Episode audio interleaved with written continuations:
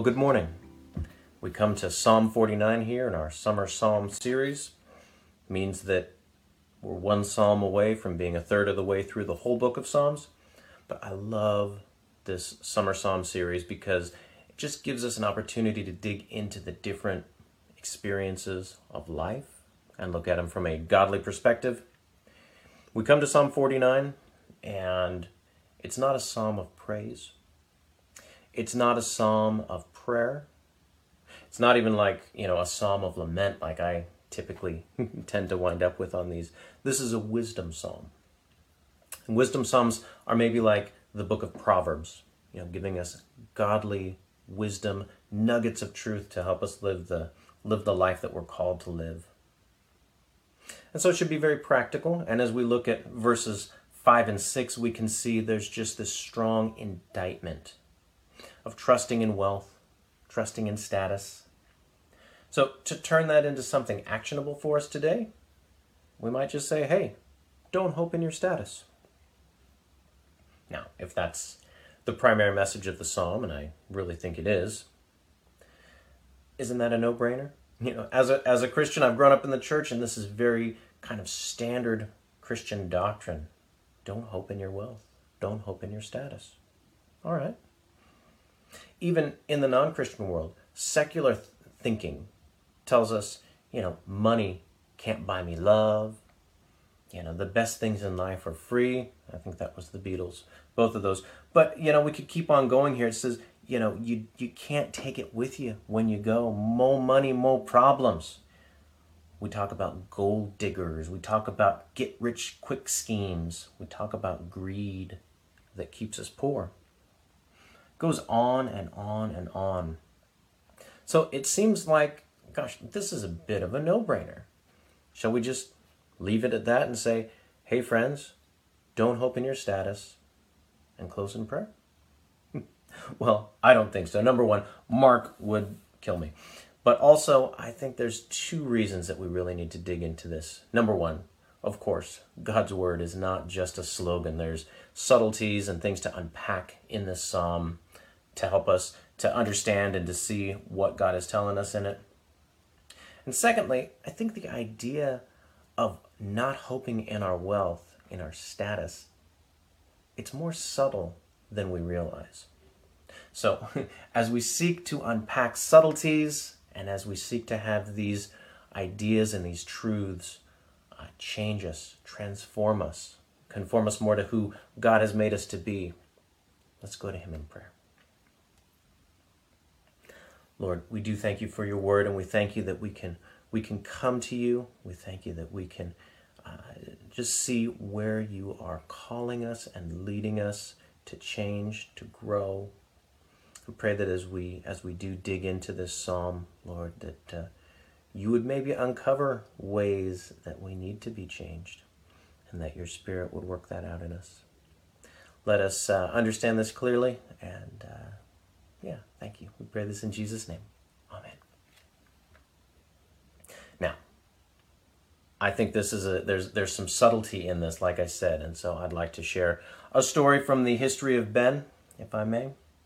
So years ago, I was working for a guy, and he was I wouldn't say hostile towards Christians, but fairly belittling, mocking. You know, looked at these Christians as you know weak-minded people and you know, hypocrites or, or just naive. So he had seen a lot in the world that would make him doubt that there's a loving God. And so when we'd have conversations, he'd work in the, the odd comment here and there of, you know, sarcastic little jokes or, or, or remarks about these Christians. And I got to be honest, when I was first working for this man, I did the calculation. I said, you know, I really probably could do something, could say something here.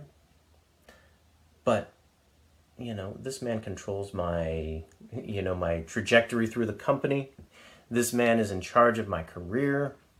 And if I stand up to be counted with those Christians that he thinks are so lame, could that hurt my my prospects? Could that be, you know, posing problems for me as I go through this company here? So, you know, I did keep silent and I, I just kind of try to move the conversation on beyond that and laugh it off and, and go from there. What was I doing there, though? If you had asked me, if you had said, hey, where is your hope in life? I would have said, oh, I hope in God. But what was I living out? I was actually living out that I had more hope placed in my career, in my, you know, where my stock was with my boss. I was putting my hope in wealth and I didn't even see it. I didn't even recognize it. I remember the day that it that it dawned on me and that I realized what I had been doing. And it was kind of one of those double double realizations. On one side I realized, yeah, I've been doing it wrong. I've been looking at this completely wrong and I need to change. But the second bit of it, the other side was that if I'm living out my life as with God as my hope, then I'm going to trust and I'm going to recognize that whatever may happen to me in terms of my career, if I were to, you know, get stalled on the on the career path that I wanted to be on, if I should lose the ear of my boss, even if I were to get sacked, these were things that would be happening because I was doing the right thing, because I was living out who I was, who I am. You know, being true to what I believe and what I know to be true. And at that point, I recognized that it was God's work that got me this job in the first place. It was God's work to provide for me and my material needs. And so, if that's the case, then I should be putting my hope in God and recognizing that He's going to provide for me, even if I have to have some uncomfortable moments with my boss. Now, I don't say this as a way to puff myself up and say, look, guys, I used to be this way, and now I've got it worked out. Because, in all honesty, I still struggle with this. There are still many times where I struggle to speak up, to say things that I think might, you know, put me in, in the wrong light in somebody's eyes. But this is just one way where I'm not living out the idea of hoping in God. I'm hoping in something else. And so I think if this is if this is true of me, you know, maybe it's true of somebody else listening to this as well. And so I hope that we can we can look at this honestly and let God maybe uh, pull out ways that we need to be hoping in things differently. So let's look at that psalm. Keep it open in front of us. Verse 6 talks about people who boast of the abundance of their riches. Verse 11 talks about people who called lands by their own names. This points to wealth, to finances. Verse 12 and verse 20 give us the phrase man in his pomp. Now, pomp there, it's like pompous. It means, you know, status, fame, honor, maybe power. So, to say not hoping in wealth might actually be a little narrow for this psalm. Let's say, let's not hope in our status. But what does it mean? I think to get to the heart of this psalm, there's three main questions we need to answer. First of all, what does it mean to hope in something? Second of all, why should we not hope in our in our status? And third, if we're not to hope in our status, what should we hope in? What does this psalm have for us here? So, first off, what is it to hope in something? We talk a lot about hope in the Christian faith. And in some ways, I think Christians hope in a different way than the world hopes. And the world will say things like, you know, I hope this or I hope that. I hope it doesn't rain. I hope I don't get the Rona. In that way, it's, it's something of wishful thinking. You know, in business, we would say things like, hope is not a strategy. It's just wishing for something. But when we talk about hope as followers of Jesus, it's not just a wish, it's a certainty that's not yet realized. In Spanish, the word for hope and the word for wait are the same thing, so it's something that we're waiting for. It's a sense of expectancy, something that we're, we're looking to happen. And so, where we place the ultimate hope of our lives is where we expect to find things like fulfillment, happiness, satisfaction. If you've been around City Church any length of time, you'll have heard the phrase, hope is a rope. So, in life, what do we tie ourselves to? What do we anchor ourselves to? Think about mountain climbing or working on the side of a building or something like that. You want to make sure that what you're tied off to is going to last, is going to hold up. You're not going to tie off to, you know, a rusty beam or a rotten branch. That's not going to work. So, in the same way, we have to make sure in life that we're not putting our hope in something that's not going to hold us. Where do we see that in this psalm? In verse 6, we see an idea of those who trust in their wealth. This is about putting your hope in what you have in the world. Verse 13, verse 13 calls this foolish confidence. Now, practically speaking, what does it mean to put my hope in something? It can really be tricky to nail down, especially where we start to try to figure out the ultimate things that we hope in. There's a lot in life that I can enjoy, a lot in life that I can be sad if I wouldn't have it. But where they become ultimate, well, then that becomes more of a thing. That becomes my reason for living. That becomes what I base my life on. If we lose these things that become ultimate for us, we maybe lose our identity, our sense of who we are. We maybe lose our reason for living. That right there, I think, gives us a really strong indication of why this concept is so important. If I'm putting my hope in something that's not solid, then my whole life, my whole sense of self is in jeopardy. It's true of status. We'll talk about status in just a minute, but it's also true of other things as well. If I put my hope in achievement, then my sense of identity, my sense of worth as a person is threatened when I come across somebody who's achieved more than me, or if it's been a while since I've achieved something, or if I face failure.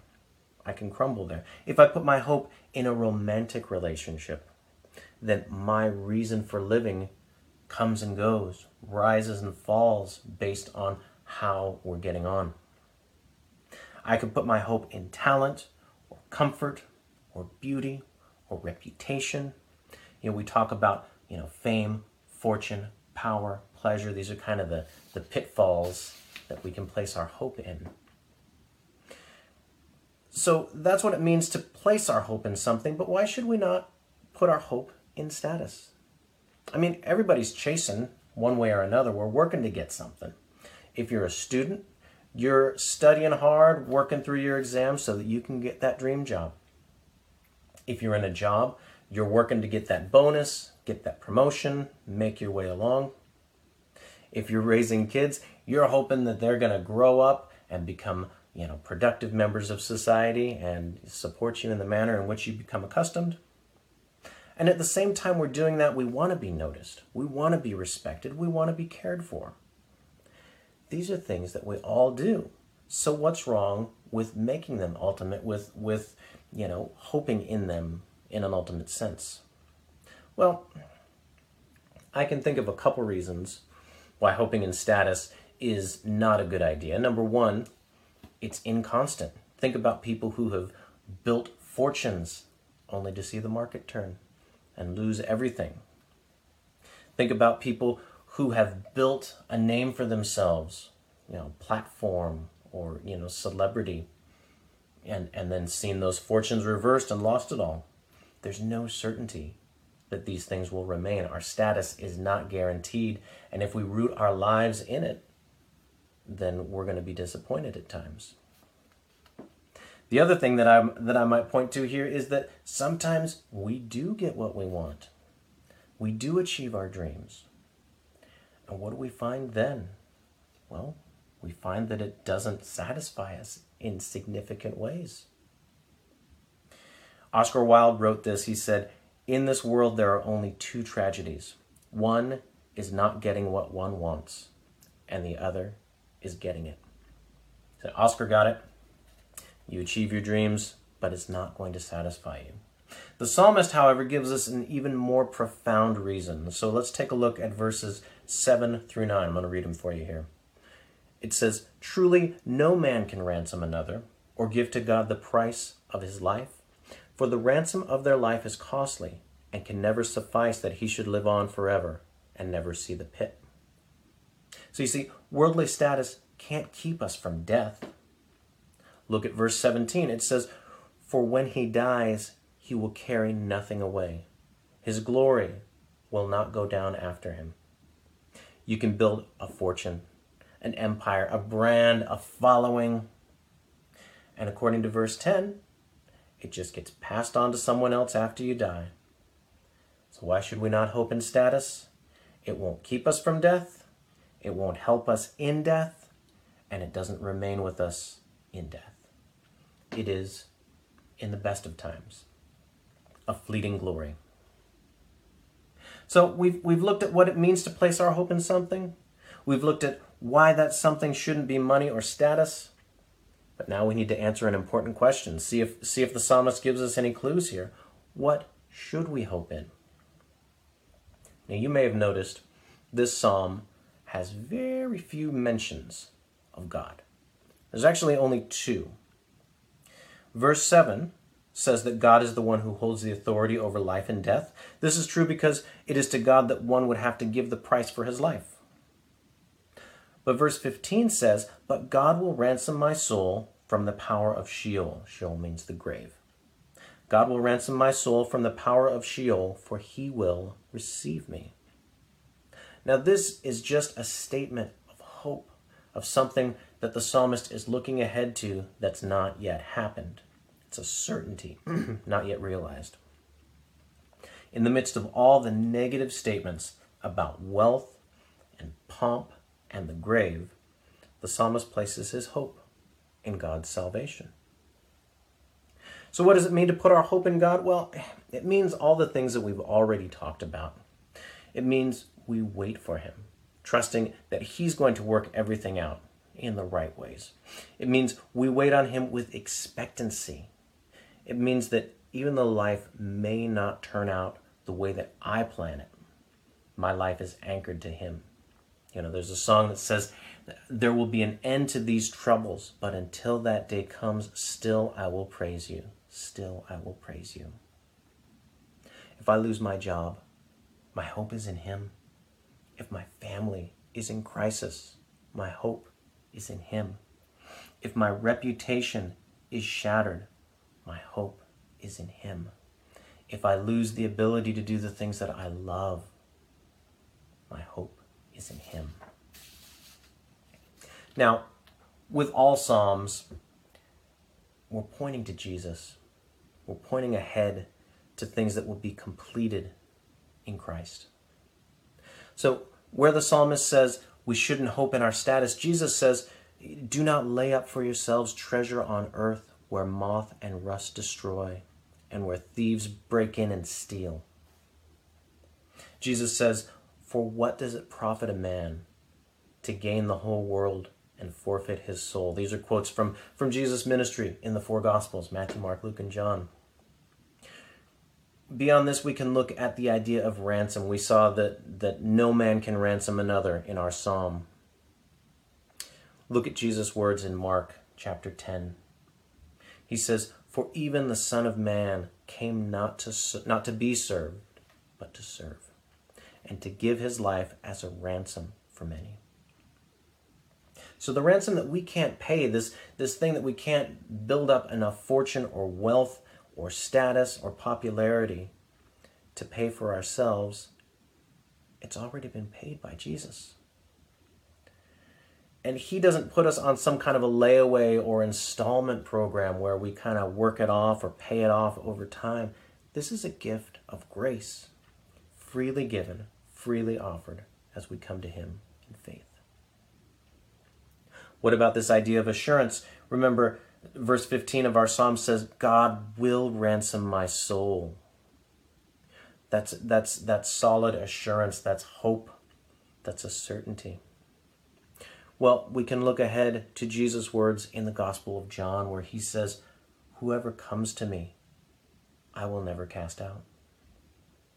He says, I give them eternal life and they will never perish, and no one will snatch them out of my hand.